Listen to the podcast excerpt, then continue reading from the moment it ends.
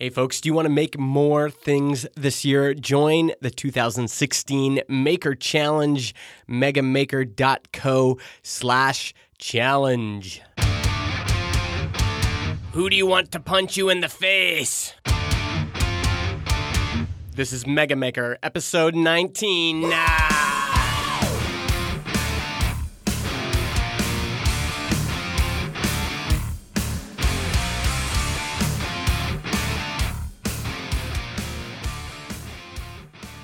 Hello, everybody. This is Justin Jackson, and I am back in beautiful Vernon, British Columbia after a lot of days on the road.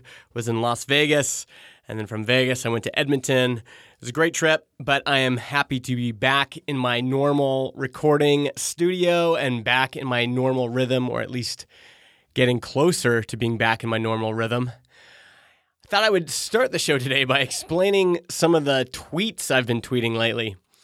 And uh, I find when I travel, because I have so much time to think, I often get these thoughts. And then the best way for me to kind of process them is to just blurt them out on Twitter.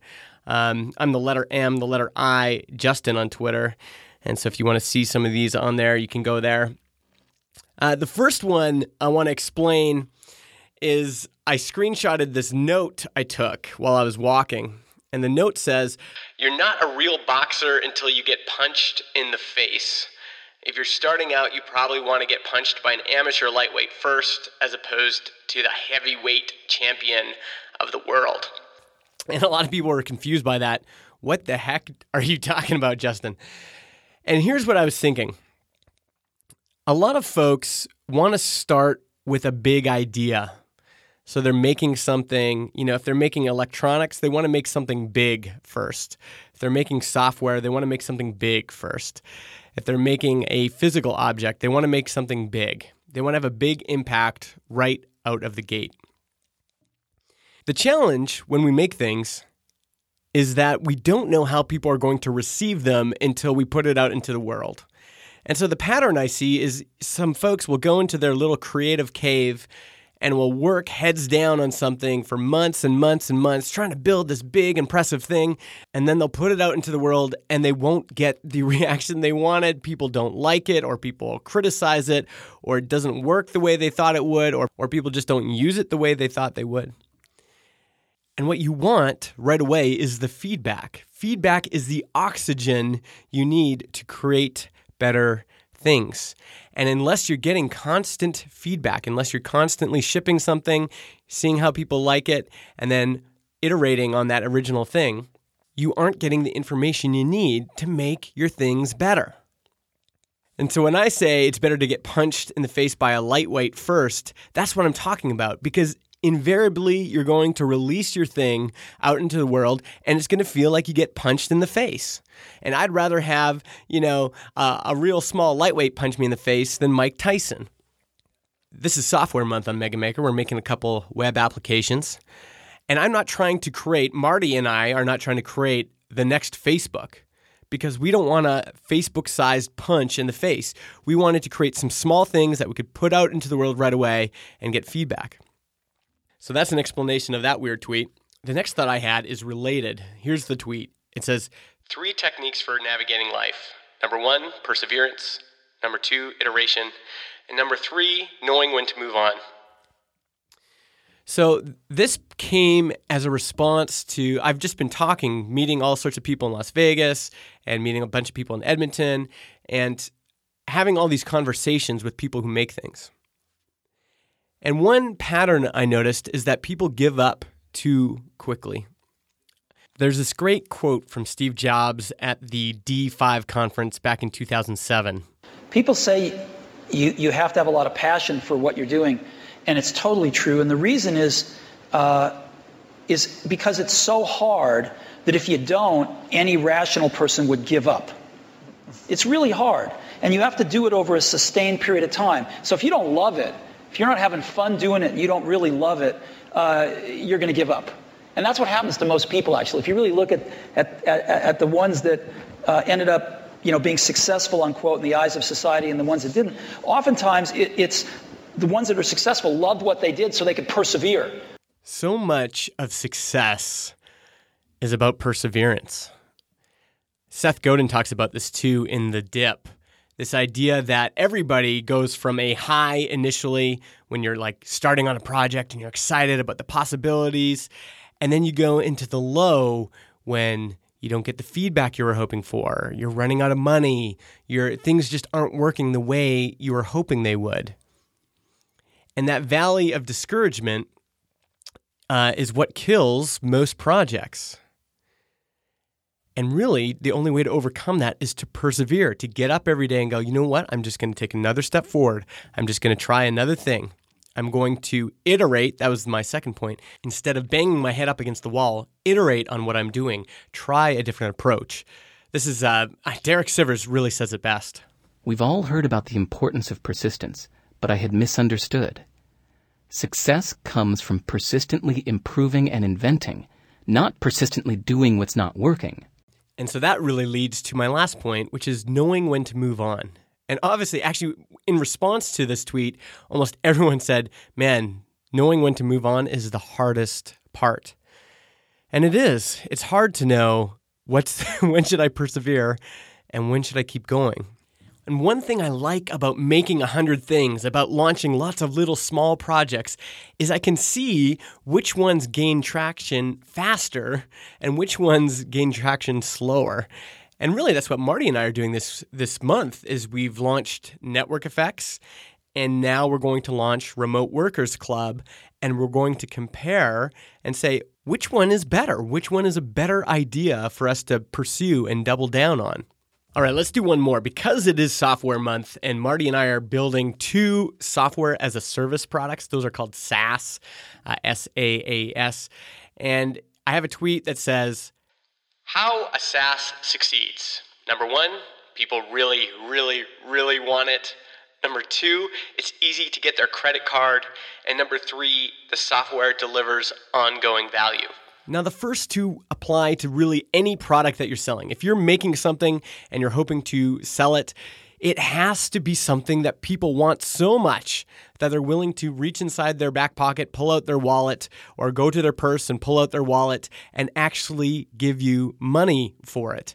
And that that getting that momentum, getting people to cross that threshold means it has to be something they really want. So don't waste your time making things people don't want make stuff people do want. The second point is you want to target an audience that can actually pay for things. And some groups are, it's easier to get them to pay than others. Uh, I used to have a skateboard shop, and our biggest problem was that teenagers would come in and would really want the product, but they had no money of their own. They had to go and convince mom or dad to come back to the store with the credit card to make the payment. Well, that adds a lot of uh, barriers between uh, that person and the sale. And so it's better if you can to target people that can pay right away. And the final point is if you're going to charge monthly for something, or yearly, or quarterly, whatever it is, make sure that your product gives ongoing value. So every time when people see that charge on their credit card statement, they're going, you know what? I got my money's worth this month. If you've been listening to the show this month, you know my friend Peldi and his company Balsamiq Mockups have been sponsoring this entire month. We just did a contest where you could win an hour of Peldi's time. And the winner of that, I'm going to mess up the name, but I'll try, is Maciek Kozal, your underscore MAC on Twitter. You've won an hour with Peldi. We'll get in touch with you via email. Today, I wanted to share with you a couple of features of Balsamiq you might not know about. First of all, you can easily change the skin from that sketchy look, it kind of looks like you drew it with a Sharpie, to a cleaner, straight line look. Next, you may not know, but you can hold down R, T, or Y, and you can basically draw your UI incredibly fast. For example, hold R, drag the mouse, and a rectangle appears. Hold T, and a block of text appears. Really, really quick. And after you've drawn things this way, you can then use the new swap control type feature to turn those rectangles and blocks of text into other controls like browser, buttons, etc. So if you are making web mockups, this is the fastest way to do it. And it doesn't matter if you're a designer, product manager, a project manager, a founder, or just somebody with a great idea. Uh, it makes all of that process of prototyping really fast. You can get $10 off Balsamiq mockups. Go to Balsamiq.com, That's Balsamiq with a Q and use the code MEGAMAKER $10 off. All right, after all that travel time, it's time for a catch up call with Marty. Hey, How's it going, Marty? it's going good. How are you? Good. Is this a good time? Yep. Cool, man. Well, this is what this is our catch-up call. This this is the call where I say, "Man, travel kicked my ass and I didn't get much done." so, yeah, I thought it'd be good for us to touch base and kind of talk about where we're at with network effects and remote workers. Yep. So the feedback to network effects is always like people are like, "Oh, that's really cool. Like you could use that in all sorts of situations." And I'm like, "Yes, that's the problem." is that we're trying to nail down who this is for. Yep. Um, definitely, one thing that came out was the ability to do custom onboarding flows or custom drip campaigns when people do the ini- the initial text message. Right. So I'll jump in here quick to say we talked for quite a bit about network effects, mostly about what do we need to build right away so that our trial users uh, get value out of the the product. We have about eight to ten people that have paid the nine dollars to participate in the trial, and they just need a few more things in order to get a lot of use out of network effects. But we're definitely starting to see a trend in that most of them are community managers. They run online membership sites, online communities, or you know things like uh, local meetup groups, things like that. Um, whoa, we just got another payment while I was talking to you. What? Really? Yeah. Anyway, I'll look at that later. Okay, so let's move on to remote workers. What's uh, what's the update with remote workers? Uh, I started doing stuff with it. One thing I got to figure out is how to deploy it to that droplet Okay, and make changes because I'm just making changes locally. just for the podcast for listeners that don't know, we we're using an open source project called is it called OneBody or One Church? OneBody, I think. super creepy name. so they built it's church.io and they built a free church directory and social networking software for churches. But it's like basically exactly what we need for remote workers. Um, and so we read the license, and as long as we keep the source code open source, we can use it. Yep. And so that's part of what we're thinking is that this is a great way for us to start small and start now. And yeah, I, I don't see there being a big deal with us having the, our source code open source. Do you? No, I think it's fine. I mean, the the value proposition isn't really just the membership portal; it's the service, right? Yeah, So I don't see that as being a big deal. yeah, yeah. And the and our really what we're bringing to the table is what we know, who we know, and who knows us. Exactly. So, as you can see, there are challenges with running two software projects at the same time, but the value that we're going to get and the value you're going to get as a listener is the comparison. What's it like having both going at the same time and which one picks up more traction?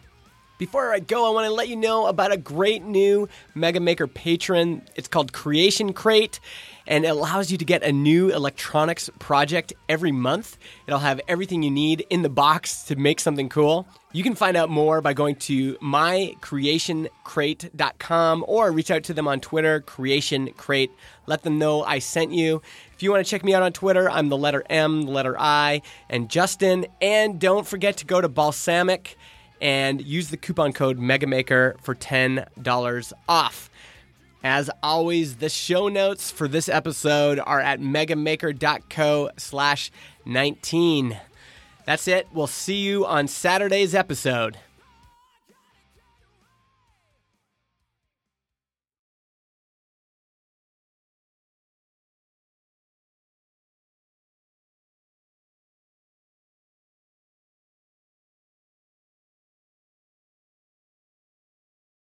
Oh yeah, volleyball, and I think Lauren and I are both going to try to come. Hopefully, you better show up, or we'll we'll be missing a player. Oh. You No pressure, but it all rests on your shoulders. you really need us to play volleyball. Is that? this is like a good picture of our relationship. I'm always like, okay, when are we gonna like get move forward on the software? And you're like, make sure we show you show up to volleyball. Forget about the software, man. That's what's all about the game. exactly. Cool, dude. Well, have a good day, man. Yeah, you too. See you tonight. See ya. Bye.